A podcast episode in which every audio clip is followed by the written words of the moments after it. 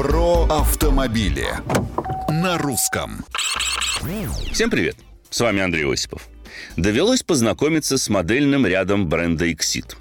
И вынужден сразу отметить, что впечатление от китайского премиума неоднозначно.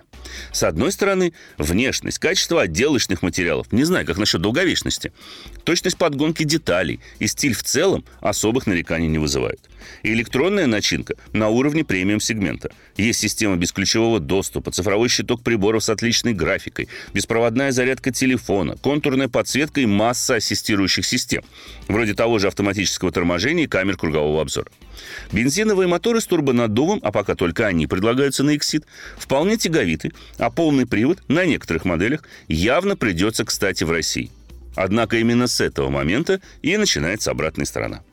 Задние колеса подключаются с заметной задержкой, иногда и с ощутимым толчком – Прогрессирующие крены кузова в виражах и слабые тормоза, вне зависимости от типа привода, откровенно настораживают.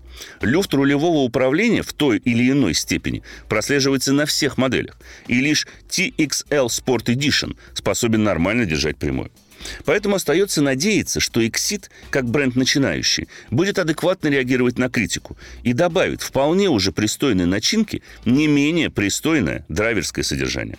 Вопросы, мнения и предложения приветствуются на страничках Русского радио в социальных сетях. Это был Осипов про автомобили на русском.